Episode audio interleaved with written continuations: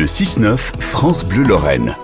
Bonjour Vianney Huguenot. Bonjour Damien. Dans les Vosges, à Provence-Charles-École-Roi, pour tout le monde, il était le cow-boy à la tête d'un étonnant musée d'art kitsch. Oui, alors figurez-vous, quand on se voyait, il me le disait comme ça. Tu sais, ici, à part le facteur, personne ne sait que je m'appelle Jean-Pierre.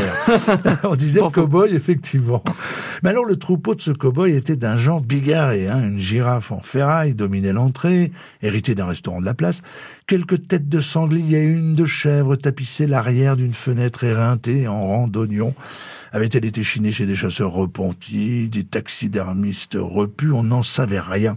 Mais on savait que des canards en plastique fricotaient avec des hippopotames barbotants alentour d'une statuette en plâtre blanc, succès d'année kitschounet d'une fontaine versaillaise. Un ours, un temps, un vrai, hein, empaillé, avait rejoint l'embarcation il fut échangé dans la pure tradition du troc avec une splendide Michelin, vous vous souvenez, la mythique remorque des ouvriers à mobilette. Ah, oui, ouais. D'accord.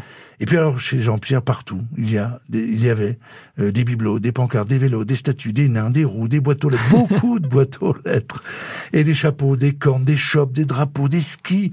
Ici un peu d'art chrétien, là de la gravure publicitaire. Des centaines d'objets amassés depuis des années sur les brocantes et les vides-greniers. Il était un cow-boy euh, un peu Noé, un peu facteur cheval aussi. Hmm. Oui, oui, complètement. Et je lui avais d'ailleurs parlé du facteur cheval. Il m'avait dit, ah oui, on m'a parlé de ce gars. Il faudrait que j'aille voir ce qu'il fait.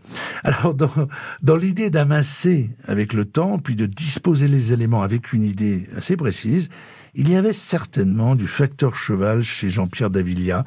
Les puristes des arts naïfs et bruts, disciples du palais idéal de Ferdinand Cheval, goûteront peut-être moyennement le parallèle, mais tant pis pour eux.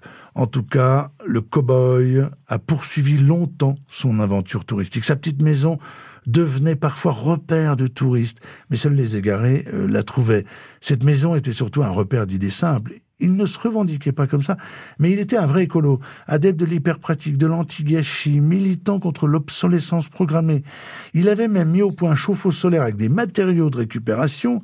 Même les objets les plus insignifiants, les plus courants, les moins chers trouvaient ici une seconde vie, une autre peau, un nouveau job. L'imagination était au pouvoir, au service de tout, même de ses chemises en jean, usées. Il les tranchait, les nouait, les punaisait. En lamelles au-dessus de la porte, elle renaissait rideau.